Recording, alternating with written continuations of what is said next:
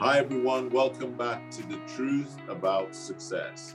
This is where we find successful people from all walks of life, from all over the world, and we interview them to find out the truths about success. And boy, oh boy, have we got a legend for you today. I mean, this man is amazing. We're going to find out a little bit more about him. We're going to interview him. We're going to find out his nuggets. But he has been successful in his business so far for well over 56 years and longer than that. Okay. And he's still working. Yes, believe it or not. And he's not 57. We're to, maybe he might share how old he is.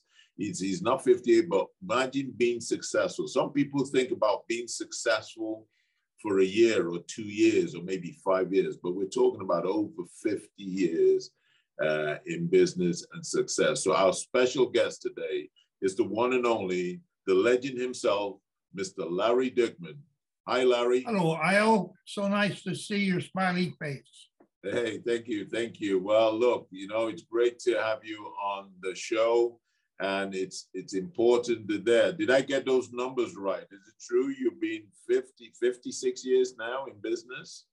Actually, this year begins the 58th year. Wow, 58 years. And I have to tell you, I all those years were not successful years. That's what we want to hear. That's what we want to hear. We want to hear the truth. So let's take us back to the beginning. So 58 years ago, which year was that? That was 19 what? 65. 1965. Okay, there are going to be people listening to this. They weren't even born then, Larry. So where were you? So so prior to 1965, tell us a little bit about your your and where you were at at that point in your life. Well, in 1965, I'd been selling another brand of products for five years, so I've got over 60 years in this in the cookware business. And I was selling what was called the single working girl program and I had an appointment with this girl in her apartment, and I walked into the apartment. She let me in, and here was this little Filipino guy demonstrating a cookware product that had a little clicker in the lid, which I did not have. At that time, I said to myself, What is the name of this product? He said, Saladmaster. So I excused myself and left. Next morning, I looked where I would find Saladmaster and found it and called Harry Lemons answered the phone, and from there it's history. Wow! So you you do that, and, and you say you would you was you were selling cookware five years before that, and then you joined that. What were you doing before those five years of selling cookware? What what was your line? I started actually in the sales business from about 1957, I think.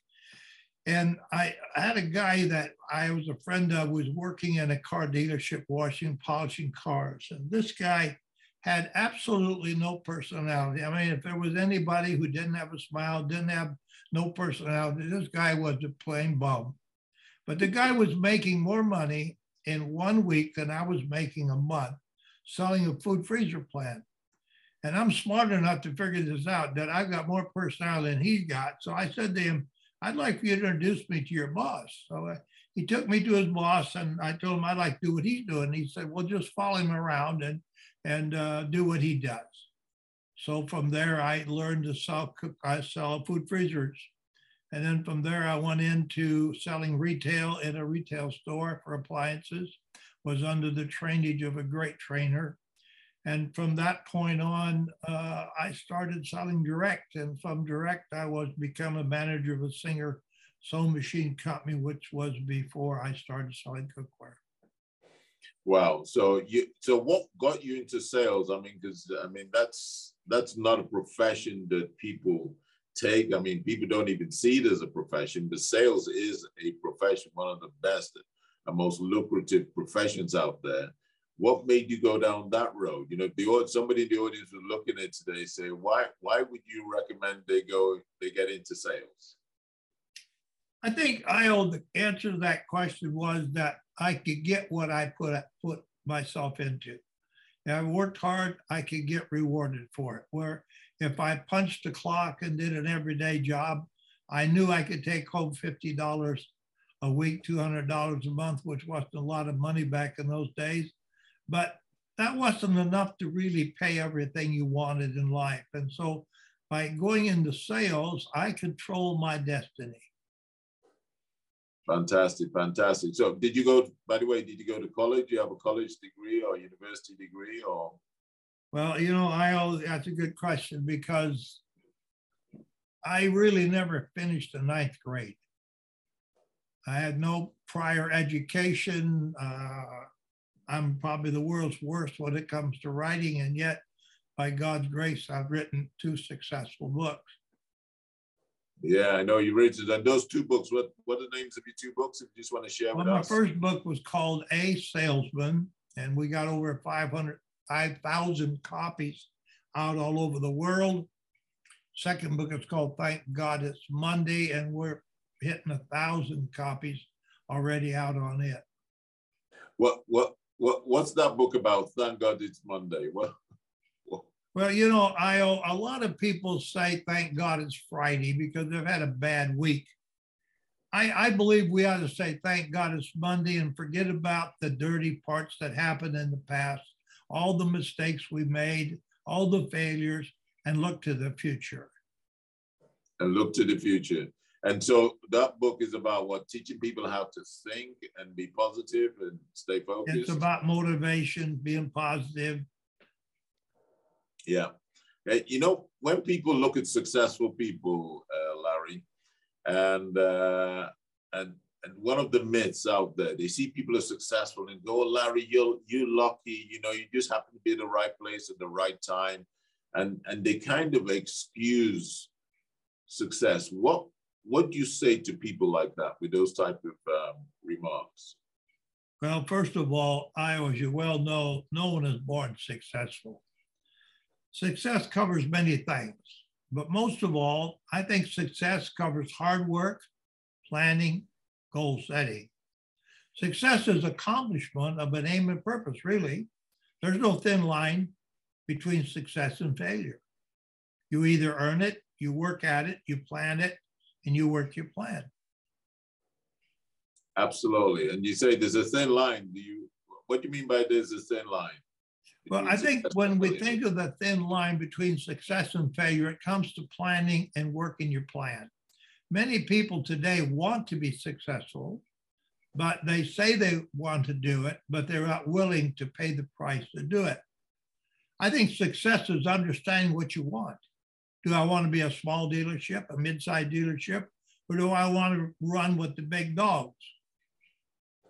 It all takes planning. Success don't happen just uh, because you want something doesn't mean you get out in the morning and say, I'm successful. It takes planning and hard work. Take a farmer, for instance. A successful farmer plans what he's going to plan for his crop. He then works the crop and he takes care of it. He, he doesn't just sit in his house and say, okay, I planted my seed. Now I'm going to be successful. It doesn't happen. Well, the same thing in sales. We must plan, then we must execute the plan we put together. And that takes a lot of planning and a lot of work. And I might add, it takes other people besides a one person show. Yeah, absolutely. You can't you can't do it on your own. You know, you've got you've got to be that team. And it is is so true. I mean, I always think about um, people that want to. It's amazing how many people I've seen that want to be successful, but they don't plan on working. I just I just don't get it. I've had conversations even with uh, you know people I know, and and I used to have this. This is this is a line I used to say. Say, let me get this right. You want me to go to work, to work hard, to make the money, to give it to you for sitting at home for doing nothing. is that is that is that what you talk about? Because they also expect because you're successful to just give them your hard-earned money. And I go, you know, I don't mind helping people, but I go, I like to help people who work hard, not people who are lazy. And it's it's it's just amazing. I'm sure you've had to deal with that quite a lot. You know, people say, "Can you help me? Can you help me?" But they don't want to work. And very true, they don't have a goal, they don't have a plan, and they don't put it into action. They don't go out there and look after the seed they have planted. So, Larry, what was your childhood like? Well, you know, my childhood was like many other children born during the middle of the Great Depression. Some were born in cities. Some, like myself, was born on a farm. Uh, you know, we, we, had food to eat, yes, because we had a little farm and we had cows and we had pigs and chickens. And so we was able to eat. Then during the wintertime, my father was a salesman, I guess, in a sense, because he would go ice fish and then he'd smoke the fish and he'd sell the fish to the rich people who sold all their stocks before the crash happened. And then he would raise cucumbers and make German dill pickles in barrels and he would sell those. And so that's kind of how we survived throughout that period of time of my childhood. But you know, I, I think it all starts when you work hard. At, at the age of nine, my mother abandoned my father and I and ran off with another man. So my father was a town drunk, and that story is in my book on a salesman, of course. And if people want to look it up, they can look it up on reflections on my life.com, but uh, with a capital R, by the way. But the thing is that at that point in time in life, I had to go to work. I was 12 years old. I was out weeding onions and I was out picking strawberries and picking berries and working in hop fields for 10 cents an hour just to survive. If I wanted food, I had to go out and shoot it myself. And I was to say I was good because I had a little 22 rifle single shot. I could light a match at three car lengths. So if I would shoot a pheasant, I didn't lose the meat, I just lost a head. Wow.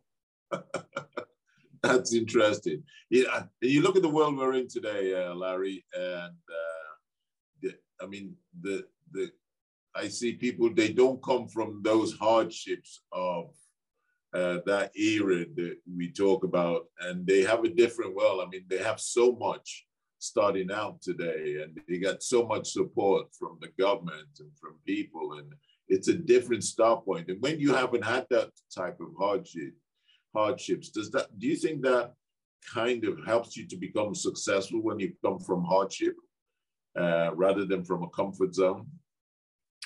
I, I think that learning how to function and how to survive certainly teaches you a lesson in what you have to do to survive. Yes, I think that's true today. Uh, you know, I, it's really interesting the question you're asking because I have the opportunity of running a multi-million dollar business. And I'm happily married to my wife Elaine and three boys. All this because of fortunate enough to have good managers and good team. And I think that's part of success is that when you have people who work with you, who visionize your dream, your your your goals, and then you come together and you make a plan and you work the plan. And I think that's the the answer to your question. You know, uh, I, I've got a lot of answers I can give you, I suppose, to take up your whole morning.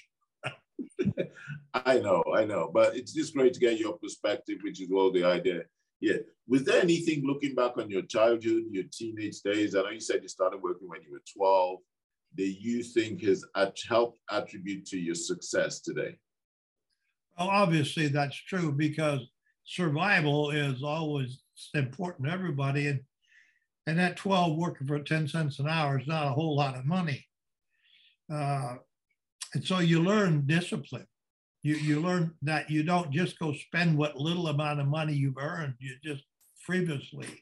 I, I remember the first car that I was able to get. My father was good enough to allow me to buy a car. I think I paid something like $25 for it. And I saved up 10 cents an hour to be able to get enough money to buy that old clunker car just so I had something to drive. And that, and I was six, 15 years old, didn't even have a driver's license. And we didn't have to have driver's license back in those days.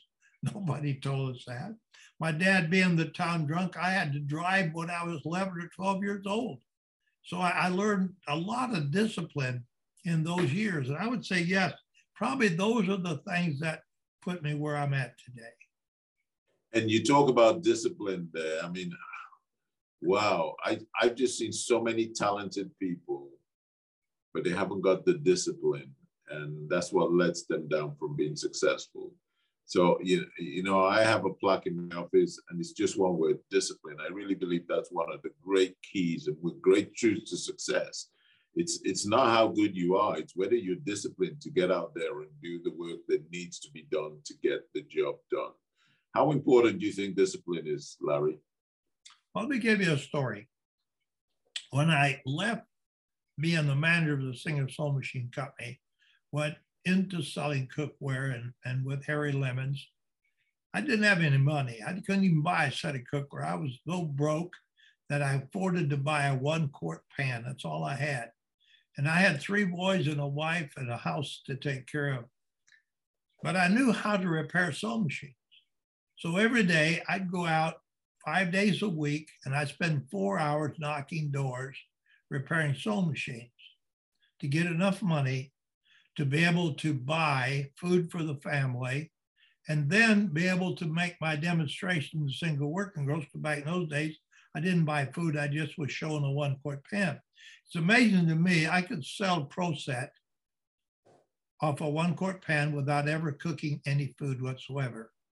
I guess one of the reasons I feel that we today have a great opportunity in the e-commerce world that we can do what we did back then. But you see, it all has to do with storytelling. If you're a good storyteller, you can tell the story. I've had girls get down off their couch and sit on the floor and look at a picture with tears running down their eyes, thinking about that first meal they were going to cook on that very special moment in time when they had said, I do. Wow, that's a picture. That's a picture. That's a picture. Thank you for thank you for sharing that. So, what would you say has been? I mean, I'm sure you've had so many successes. What would be one of your biggest achievements you've had so far? Wow, that's a great question. What would be one of my biggest achievements? I would think probably building an organization that I really didn't at the time realize I was going to build this organization. And the transition mentally, I from being a pot and pan salesman to becoming a businessman. And I think one of the problems we have today in direct selling is that many people today haven't made that transformation from being a pot and pan salesman or a vacuum cleaner salesman or a siding salesman or whatever it might be to becoming a businessman. I run a business, just like any car dealership runs a business, like any grocery store runs a business. I'm a businessman. I have people working for me. I have payrolls to meet. And, and when you have those kind of things, you have to discipline your time. You have to discipline your money. You have to plan where everything goes. You have to budget. It's, it's no longer just a direct sales business job, but it's a business. And it's a wonderful business. And so I think my probably greatest accomplishment was back when Bill Francisco was the vice president of Saladmaster. We had a program called University, Saladmaster University. So Bill had arranged to come to my office and I just opened an office up, and Vicki Schmidt, who was just a brand new consultant at that time, she hadn't even committed to even being a consultant. She was actually working for me by the hour, cutting salads and booking dinners for me. And just a week prior to Bill coming, the major employer in the town I lived in of 20,000 population laid off 2,500 people. Now you can imagine what the newspapers and the TVs did with that. They went wild with it. Negativism was all over the place, and I have to confess I bought into it probably as much as anybody else.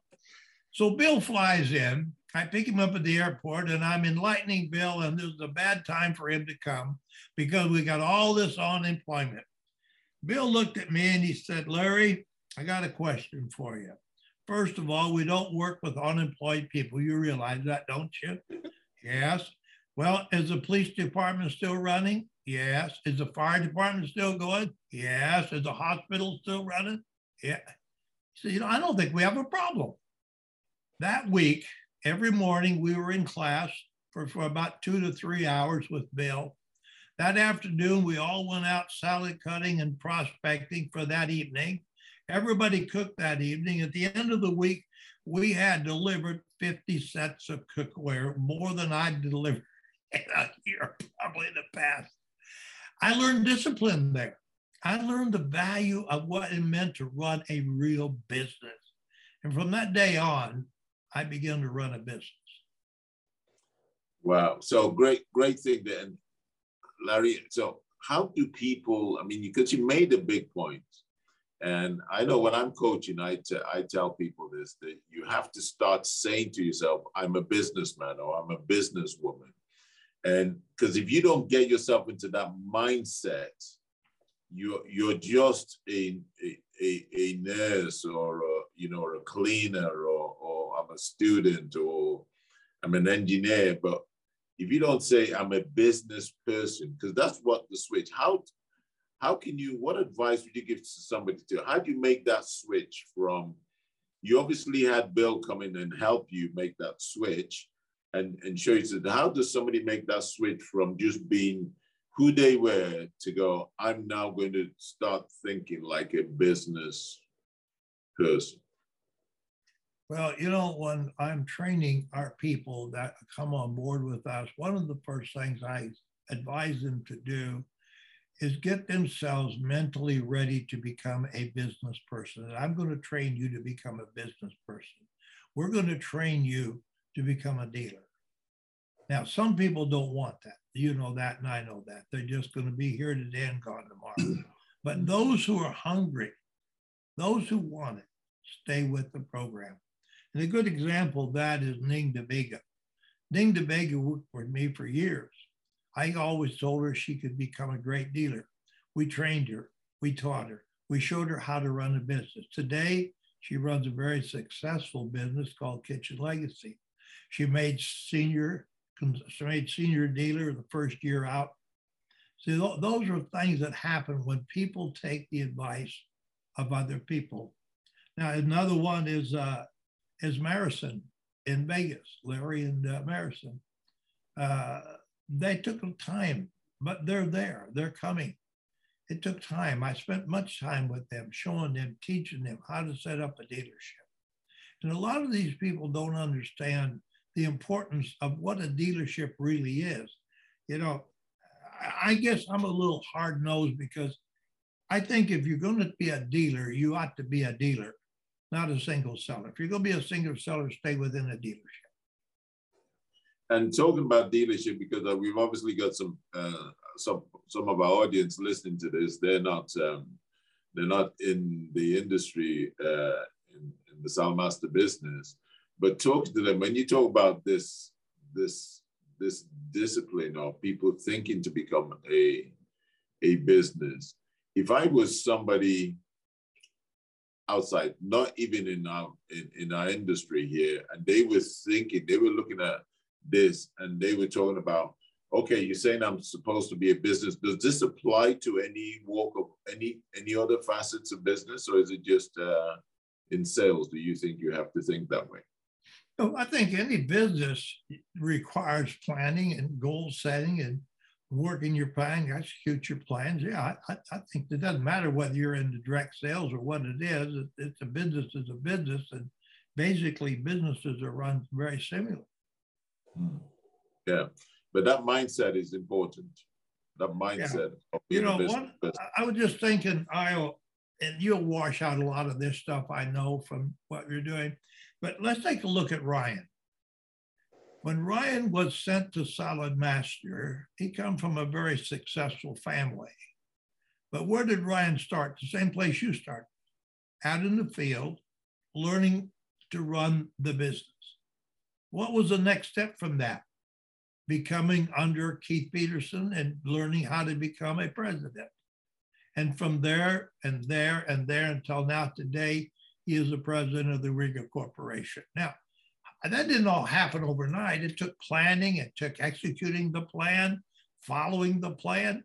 And, and it really had nothing to do whether you're running a, a cookware company or you're just running a, a, a factory such as he's at right now what he learned in the in the uh, bottom line of, of, when he disciplined, he learned of how to do this and that and this. His dad saw what was in him and saw that he could do this. But you've got to find, I mean, like you used that example of Ryan, but okay, that's somebody who wanted it. How do you deal with the people who actually are there, but they maybe don't want to be successful? Well, that's a good question. I, I, I don't know if I really have an answer for that because, you know, I think you got to want something. If you don't have a dream, if you don't have a vision, if you don't know what you want, to, you know, you take a look at Tina up in Canada. This girl knows exactly what she wants. Yeah, yeah, good stuff. So one of your biggest achievements is obviously building building a business and you've got a successful business that does what four five six million dollars every year uh, you know which is which is fantastic and i mean that, that takes some that takes some work so why are you still working larry well, that's really a question I ask myself quite often. Why am I still working? You know, I, I uh, my wife and I were just talking about that just yesterday. Uh, I'll turn 88 in April. Wow. And I, I think it's a challenge. I, I, really do. You know, we're, we're on the cutting edge, IO, of, of something fantastic. You know, there, there are periods of time throughout my life when there were changes came about. Some changes I liked, some changes I didn't. When we first went to the removable handles, I probably voiced my opinion loud and clear I didn't like it. And the same as my friend over in Boston, he didn't like the idea of going to 316 and leaving out 18.8, and he was very vocal about it.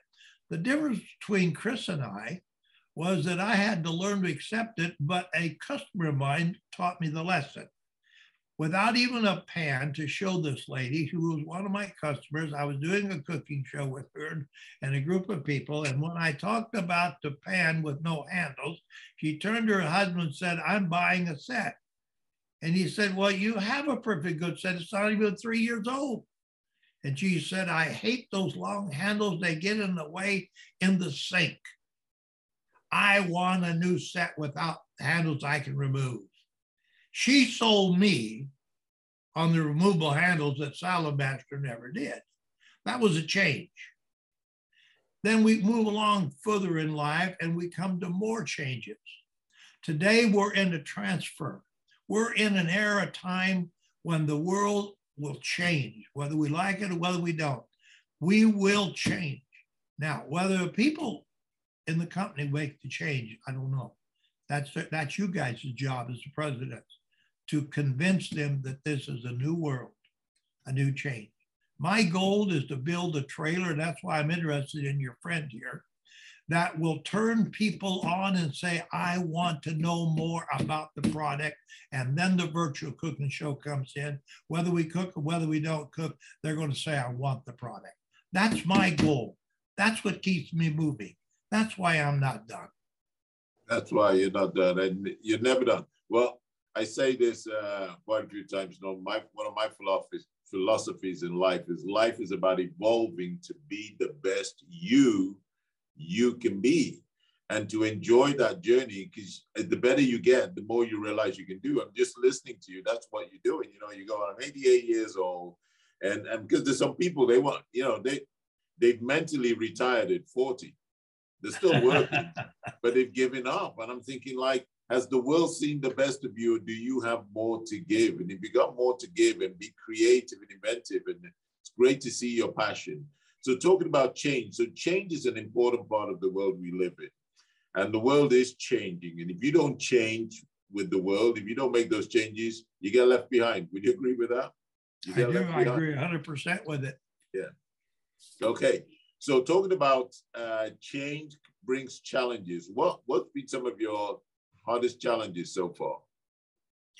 Well, I think one of my hardest challenges is to get people to realize they've got to change. You know, we get set in our ways and, and we like our we like our ways because they're they're ways of comfort. So change removes you from a comfort zone. You have to redevelop a whole new comfort zone, really, is what happens. And, and that change is hard sometimes for people to, to say, I'm going to change from this to this. And my biggest challenge right now, be honest with you, is to get my general manager to accept the fact that we are going to change because it's easy to follow the old program. But the problem with changes are our failures that come along with it. As much as you want success, you'll also have failures because you have to try, try, try, try, and try again until you've got it right. So, talking about that, how do you then handle failure and rejection? Because that's a big part of being successful. Nobody gets success just by doing one thing and they're there. You just said there's, a scripture, there's, there's a scripture I in the Bible in Third John, first chapter, second verse says this, Beloved, I would above all that you prosper and be in health. I re I accept failure. I know I'm gonna, I know there's times that I'm not gonna get it right. Now I'm gonna have to go back and do it over again. But I also know that it is God's will for me to prosper.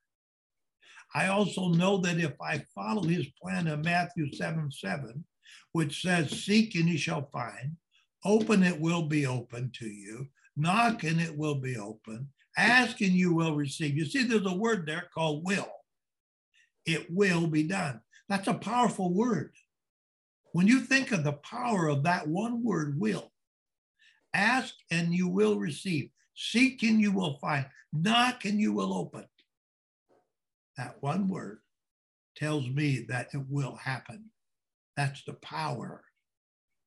If the I follow, if I follow the plan, if I knock, if I seek, if I ask, it will happen. Absolutely. And you can't beat the scripture. I mean, the scripture is all in there. I mean, it's those words of wisdom are in there. It's it's just uh, amazing. Knock and the door will be open unto you. But you I like how you emphasize that word will. The will, the key is the will, isn't it? Yeah, the will. Yeah, the will. The will will be done. So your mindset. So so you you use that to to help you see failure and rejection in a different light. That even though you knock on the door and they say no, you go, I'll keep knocking. But the other part says seek. Seek. Go look some more. go look some more. keep asking keep asking. it's all there. The, the whole secret's right there. yeah. Okay, so go through it again. So we want to make sure everybody's got this. So it starts with knock. Matthew 7 7 says, Seek and you will find, knock and you will open, ask and you'll receive. Or vice versa. I haven't got it quoted right, but it's somewhere in there. yeah. Yeah, no, but will be done, will be done. I love that, I love that. So, talking about success, what are your own truths about success. You're you've been in business now 60 years. You've had good years. You've had bad years, but you've had more good years than bad years. Um, what is your secret to success? Would you say? Well, I think I will, my to success is different than other people's. First of all, I, I don't own my company. God owns it. I tell people God is the CEO of Esterbrook Incorporated. I, I just happen to be here and I try to follow the principles and follow the rules and follow the plan. I have great people that work for me that follow along with my beliefs and my thinking. We, we set things straight from the very beginning. We're not going to tolerate other businesses coming in and passing their business cards out in my office. I won't tolerate it. I tell them right up front, if you want to be asked, you want to be part of my business, part of my family, you're 100%. You're not selling gold. You're not selling blankets. You're not selling phone cards. You're going to do Saladmaster. If not, get out. I don't want you. So we have a committed team. Our managers are committed. They're all full-time managers. We have no part-time managers. They're all full-time. And they're committed. And I think that is what brings success. So how do you, um, if, if you were talking to against somebody outside and, and imagine you were talking to your grandson, say, and you, it's 20 years old or 25 years old, say, I want to give you three tips to help you become successful. What would those three tips be? Well, probably the first one be is plan.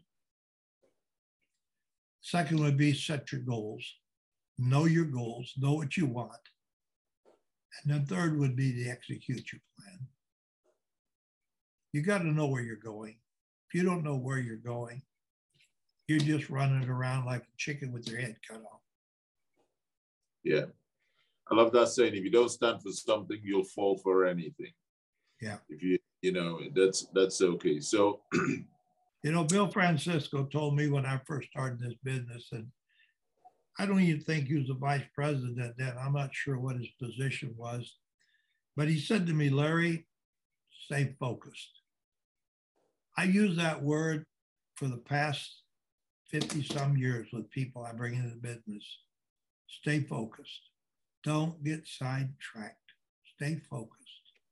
The greatest advice a man ever gave me was staying focused. Focus. I've had people offer me big jobs when I was uh, in in the single working home market, I had other cookware companies come and offer me regionals, offer me vice presidencies. I had TV offers to go on television and do what we do today, doing cooking shows. I turned it all down. Why? Because I remember what Bill said. If I stay focused, I would be successful. Today, I've achieved that success. I don't don't think of myself as a successful person. I just think of myself as an everyday common person every day. You call me a legend. I don't even know what legend I am really. To me, I'm just an everyday Joe. You did the job very well. Well, I suppose when you become when you become, uh, it, I mean, people look at you from the outside in, and they obviously admire successes, and and the fact that you have stayed on top of your game for so many years. Because you know, one good day doesn't make a good week, one good week doesn't make a good month, one good month doesn't make a good year, one good year doesn't make a, a, a good decade. And staying on top of your game for a decade or more, it's it's not easy. It's not easy. It's not easy, is it, Larry?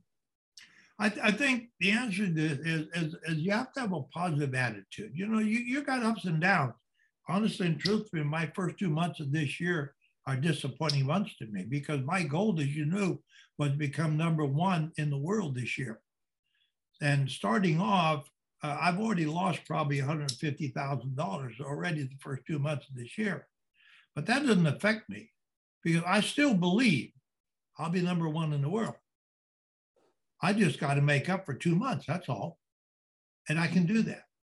I, I believe we can do that. I believe that we can make a, now we have to maybe readjust some of our plans. We have to change our, our, our thinking where we were planning on this amount of, of cooking shows or this amount of sets delivered every month. We got to adjust that a little bit. So why do we do that? Well, there's the old saying is you can't eat the elephant all in one bite. You take it one bite at a time. So we're going to sit down, we're going to break it down. We're going to say, okay, this is five sets for your team a day, where before maybe it was three. So it's not that big of a deal. It's only just a couple more a day. That's all that I'm asking you and your team to do. And if you do that, we'll make our goal at the end of the year. Now, some people say, Larry, yeah, but it's okay. You're positive you know, it's okay for you. You don't understand. I'm, you know, I'm having a hard time and I'm not there and I haven't got the funds behind me and, you know, or my partner's not supporting me and I've got all these. I mean, it's easy for you. You're successful. How, do, how, what advice would you give to that person in that situation?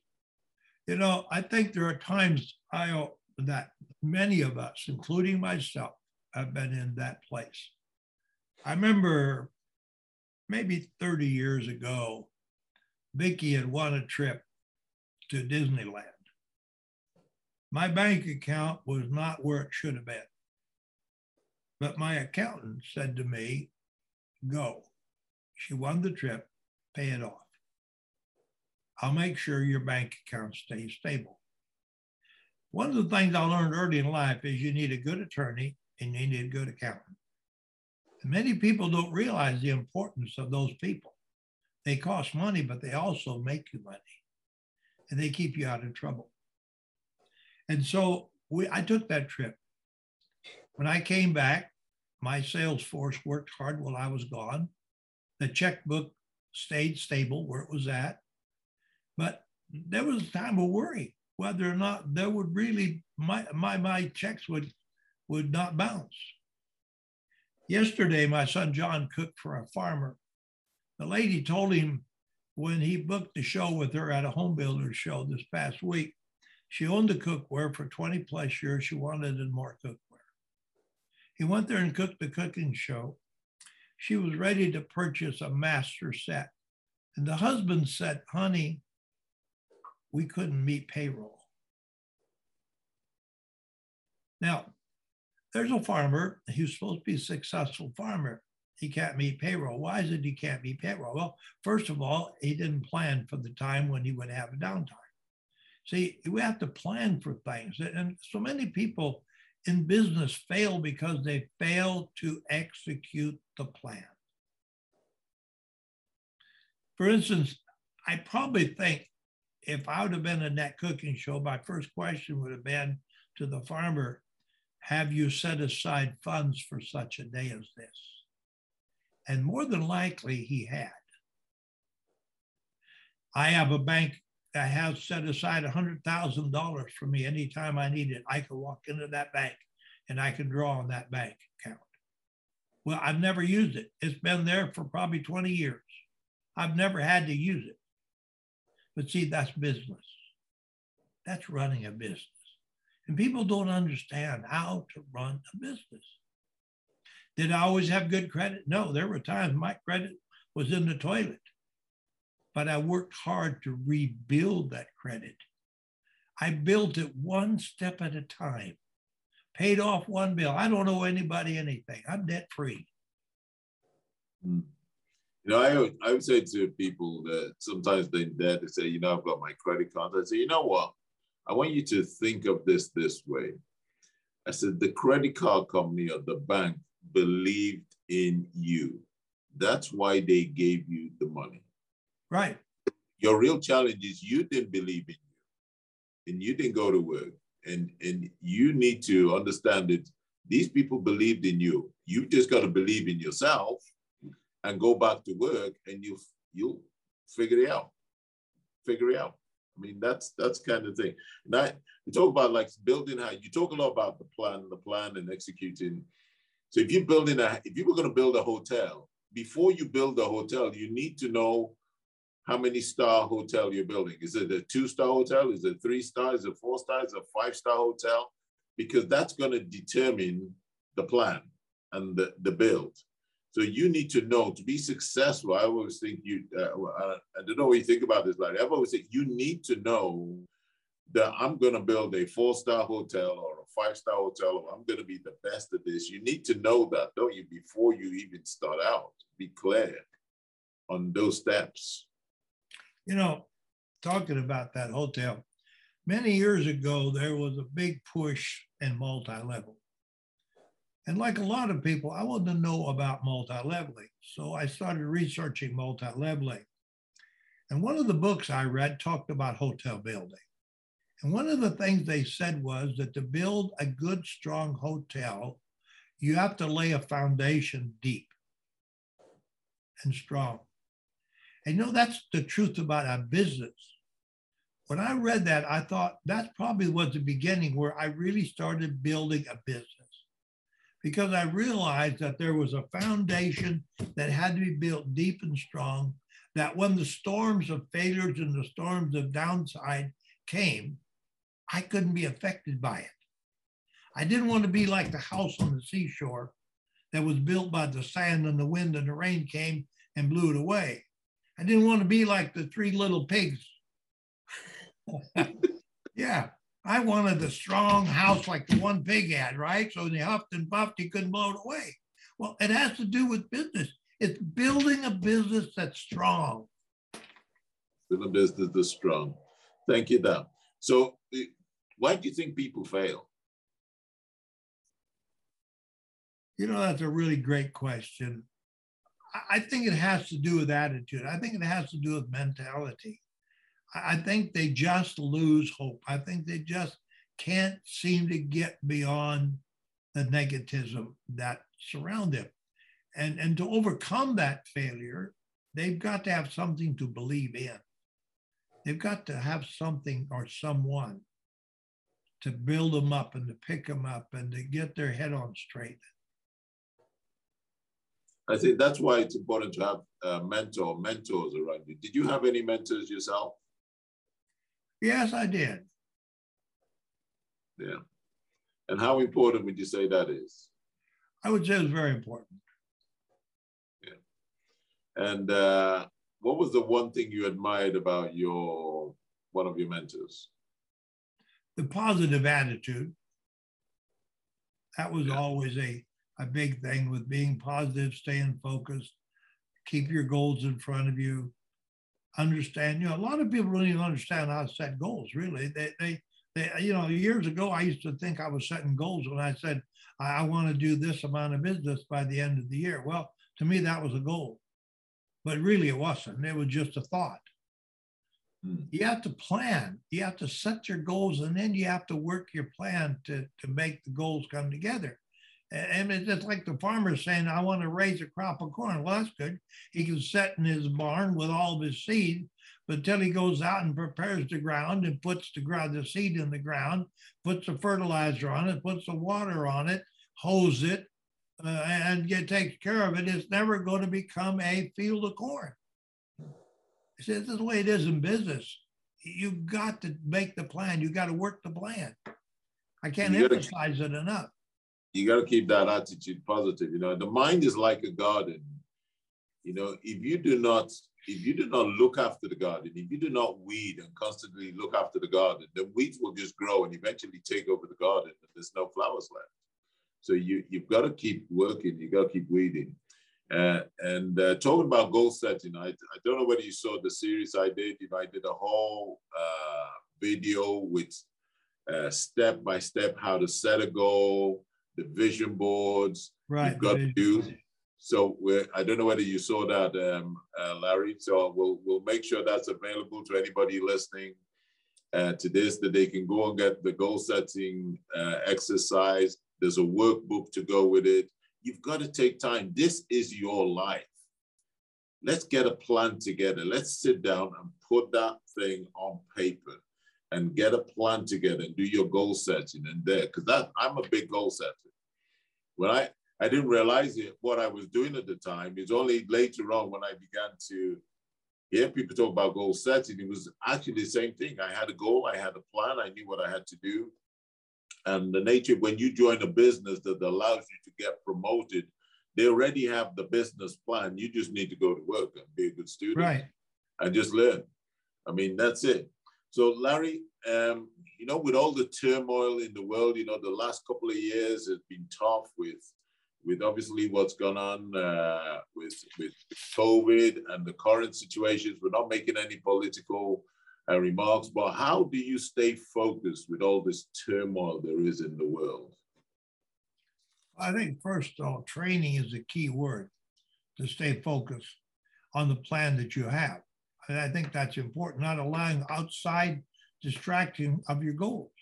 You know, when the pandemic hit, I think like a lot of people, wow, I mean, you know, it, it hit us mentally as well, you know, and they hit our people. So what was going to do? Was it going to shut down, fold up, and go out of business, which a lot of companies did? Or are we going to make a change of plan? Well, we decided to make a change of plan. We had already initiated a virtual type of cooking program by putting together our virtual flip chart that we've been using for years. So the changeover was quite easy for us to make that change because we were already working on a virtual part of the world of digital. But we also had to do something else. And that was we had to get our customers on board with us. So service became very key point in this point because they were at home, locked in, but the telephone was there. So we began calling our customers and coming out and we went out and servicing and we cleaned their cookbook for them. Fortunately, they let us in. And when they saw that we cared about them more than their money, they turned around and ordered more product. That year, we were number two in the world because we made a change. Made a change. So the way you handle, so again, I'm just talking to people out there that deal with a lot of negativity. Some are, you know, obviously allowed the media to affect their attitude and they're looking down. What what advice would you give to someone like that? Well, first of all, I think you need to forget about the media. They're a bunch of liars. They know never tell you the truth. They sell they sell lies. That's what makes the media run. Really, is negativism. So if you believe what they got to say, you're going to live in a negative world because you're going to sit there every hour watching that stupid tube, and you're not going to get anything done. So shut the TV off, get your head on straight, think positive, and work a plan. Put a plan together. How can I make this happen? You know, Padoy, I think, was tremendous on the last presentation he made when he talked about how he almost died. He had four months left of the year, and he wasn't about to not be again elite. He put a plan together. His team came together. They together worked the plan. I mean, that that whole thing is what it comes down to. You got to make a plan, you got to work the plan, and your team's got to be on board with you. And you know, you're talking about this again. I, I I hate to bring this up. We're going to give you the goal setting exercise. We're going to give you the workbook. I send this out, and I send it out to so many people, and they they wouldn't find two hours of your time to make a plan for your life, not for my life, not for Larry's life, but for your life. You've got to invest in you. But that investment is not watching the TV. That investment is taking the time out to study, to do your goal setting, to go through that workbook and the exercises. You know, Larry, I don't know where you heard this. There was a, you know, I, I was told they did, there was a survey done and they figured out that the people who watch the most TV earned the least money, and the people who made the most money watched the least TV. There was a direct correlation. So, so. they even got to boy, if you tell them how, that these guys were saying, if you tell me how many hours a week you spend watching TV, I can tell you how much you earn. I mean, that that is so sad. And I, I had to make that decision in my early days where I'm gonna go, I'm gonna have to walk away from that TV and uh, you know, and you've got to be very careful with the news and that feed in your brain because it's all negative stuff. It's all yeah. negative stuff. You know, I read a lot of books. I I bet you do too. Some years ago, I don't know, maybe five years ago, I got hooked on Og Mandino. I read every book he wrote, and I reread about how many times and there was a, such a strong message in his writings of really what it takes. The very beginning of how he put the salesman out with that coat. And the success of what he did and how he trained him and taught him. You know, that, that tells us a whole lot about how we run our business, really. Mm-hmm. So, what advice? We're coming to the end now. What advice would you give to someone starting out what advice would you give, you know, to somebody starting out now? What what what advice would you give to them, Larry? I, I think if someone starting off that's never been in the business, I think first thing they've got to do is set some set some plans. They got to plan what they want, set some goals. Then I think they need to research on how they're going to accomplish those goals. Your book, for instance, on the why, they, they need to know the why. Why do I want to do this? What is my reason for it? How strong is my reason? And, you know, there's so many different ways that, I mean, so many things you have to understand. When Zig Ziglar was alive, Zig and I were good friends. And we spent many hours on the phone together. Uh, I'd go to his meetings. We have lunch together. I picked that man's brain. I'm telling you. And why? Because I wanted to learn. I was hungry to learn how to be successful in this world. And I think that's what people have to do today. They got to be hungry for it and they got to be willing to make the plan and execute the plan. Mm. There's a price for success and there's a price for failure. Either way, you're paying a price. You yep. just got to decide which one you, which price you're going to pay for. Um, Gunter Hunt was a bankrupt cotton farmer. And uh, I remember being told this story, and he was bankrupt in his early 30s and died a billionaire. And he was interviewed and says, What are the two things you need? He said, what What's the key to success? He said, There's only two things you need. One, you need to know exactly what you want to achieve. And right. the second is you have to understand the sacrifices you are going to have to make to achieve that. He says, then, then all you have to do is make the sacrifice and pay the price. That's all. That's uh, it's it's it's clear focus. So, in closing, what was it worth it? Was it worth it? Is it is it worth all that hard work, all that time, commitment, sacrifices you put to Larry? Absolutely, it was worth it. I wouldn't change a thing because what? I learned so much mm. through failures, through hard times. You know, you, you learn your lesson through these things. I mean, there you, you learn what to do and what not to do, for instance. You know, one of the things I learned was to control my money. So many salespeople have what is called they get rich and, and then they're, they're broke. You know, they make big commissions, they go out and spend it. Then they, they don't make any commissions. They come around belly aching. Well, I can't make any money. This business isn't for me. I tell people this first thing I want you to do when you get into business with me is go make yourself a separate bank account for your house account. Figure out how much money you know every week that you have to pay. And I don't care how much your check is. I don't care if you make a $5,000 commission, you put it in that bank account and you pay yourself a salary every week, just like you would anybody else. At the end of the year, you can pay yourself a bonus. If you do this, you'll never be broke. You'll never have an up and you'll never have a down.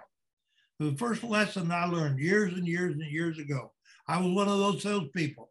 I was up here, I was down there, up here, down there. So when you're down, you're negative. You're always worried about where the next buck is coming from. Then you're out rushing to get more money. And I listened to the car salesman. That guy would have a good first half and a bad, last half. And that's the way it run in the car business because I sold cars for a while. I learned the lesson that if I took and put myself on a stable financial foundation, I would never have an up and I would never have a down. I would always have a solid. So no matter how much money I made one first half of the month, if I had a bad half, it didn't matter because I still had a solid foundation, which mentally kept me solid.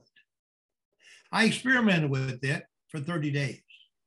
It worked. I said, wow, if it worked for 30 days, let's try it for 90 days.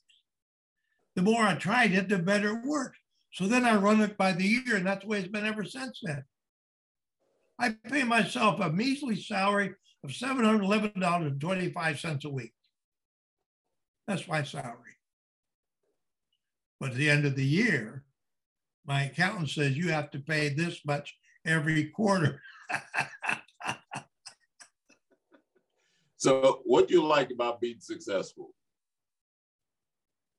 I don't know. I really don't. I guess probably I have everything in life I never dreamed I would have. As I told you, my father was a town drunk, and just to even skimp out a, a meal, I have to go look for it. Uh, today, you know, I, I, I have expensive cars. I have live in a beautiful home. I travel the world. I have a bank account, um, and I don't know. I really don't know. I don't know the answer to it. I'm just happy being who I am. Hey, I'm a born again Christian man, and I trust God to take care of me. That that's probably the bottom line. So as we come to close, um, what's one tip? What what what? Any any last remarks you want to say? I would say to the world, know what you want, set your goals, plan how you're going to do it, research on what you need to know about. It's like writing a book. I don't know anything about writing a book, but I researched and I researched to get information. And that, that's life. You have to know where you're going. You have to know what you want. Plan for it, execute the plan, and stay focused. That's the one advice that was given to me, and I'll give it to everybody. Stay focused. Don't get distracted by side issues. Same thing with people coming to you with negatives. Tell them, hey, you know what? Go take old Francisco say, there's a bush outside the door. Leave your negative tied to that bush out the door. Don't bring it in my office. I like that. And you know, that's the whole part of this series here. The truth about success is I've just found um, when I was coming through, in a lot of cases, the people who could have helped me, they didn't. And so I, I, it was a hard journey. And that's what we're trying to do here is reach out, share with you some of the things that we've done, what we've been through, uh, to, to get here and hopefully make a difference in people's lives because that's the goal. The goal here is to leave a legacy where we have touched people's lives and we've made a difference. And Larry, you've touched many lives and you've made a difference in many lives. So, you know, a big thank you, Larry. Thank you, Lyle, for giving me the opportunity to be with you. And I always enjoy visiting with you when we're on LCEs. I, I look forward to sitting down and just visiting with you, picking your brain because you have so much to offer this company. Thank you. Thank you for your kind words. And then just to quickly, what's your what's your favorite dish, Larry? Well, that's a great question. I, I like a lot of different things. And Filipino food, I love adobo because my stepfather was Filipino, so I love the adobo at Sinigang. I like roast beef. I like fried chicken. I like corn on the cob, you know. Yeah. Uh, what's your, any hobbies? Do you have any hobbies? Riding. Riding. Well, horse riding? Yeah, riding's my hobby. Okay, fantastic, fantastic. Did you get your new car? I know you were you were you'd ordered your new car. I don't know whether you've got it yet. Well, they couldn't make it, so I I I picked up an Audi full electric phenomenal automobile, absolutely phenomenal. Wow. Wow. Thank you. Well, that, thank you, Larry, for being on the call. Oh, did I tell you about my Corvette? No, no, you didn't tell me about your Corvette. yeah, 88 years old. I've got a beautiful Corvette Grand Touring. that's it. That's, that's what success, right? Hey, look, that's what life's about. You know, working hard and enjoying your success. And uh, yeah. You know, I always said part of the reason to to be to be successful, I've talked to have money is so you can make the choices you want to make. So you can, if you, you know, if you want to buy a small car, you buy a small car. You want to buy a big car, you buy a big car. You want to eat a nice restaurant, eat a nice restaurant. You just want to have a snack or a takeaway. You have it. You can make the choices uh, in your life rather than somebody telling you what you can or can't do. And that that that to me was a, a, a big drive it, to be my own man, to be my own boss. That was just such a big important thing, big important thing to me. So look, Larry, thank you for being on here. Hey, look, it's the truth about success. Make sure you share this information. Uh, it's not for you only. The best way you can help somebody is to get this information. We need you to subscribe. We need you to sign up. We need you to join.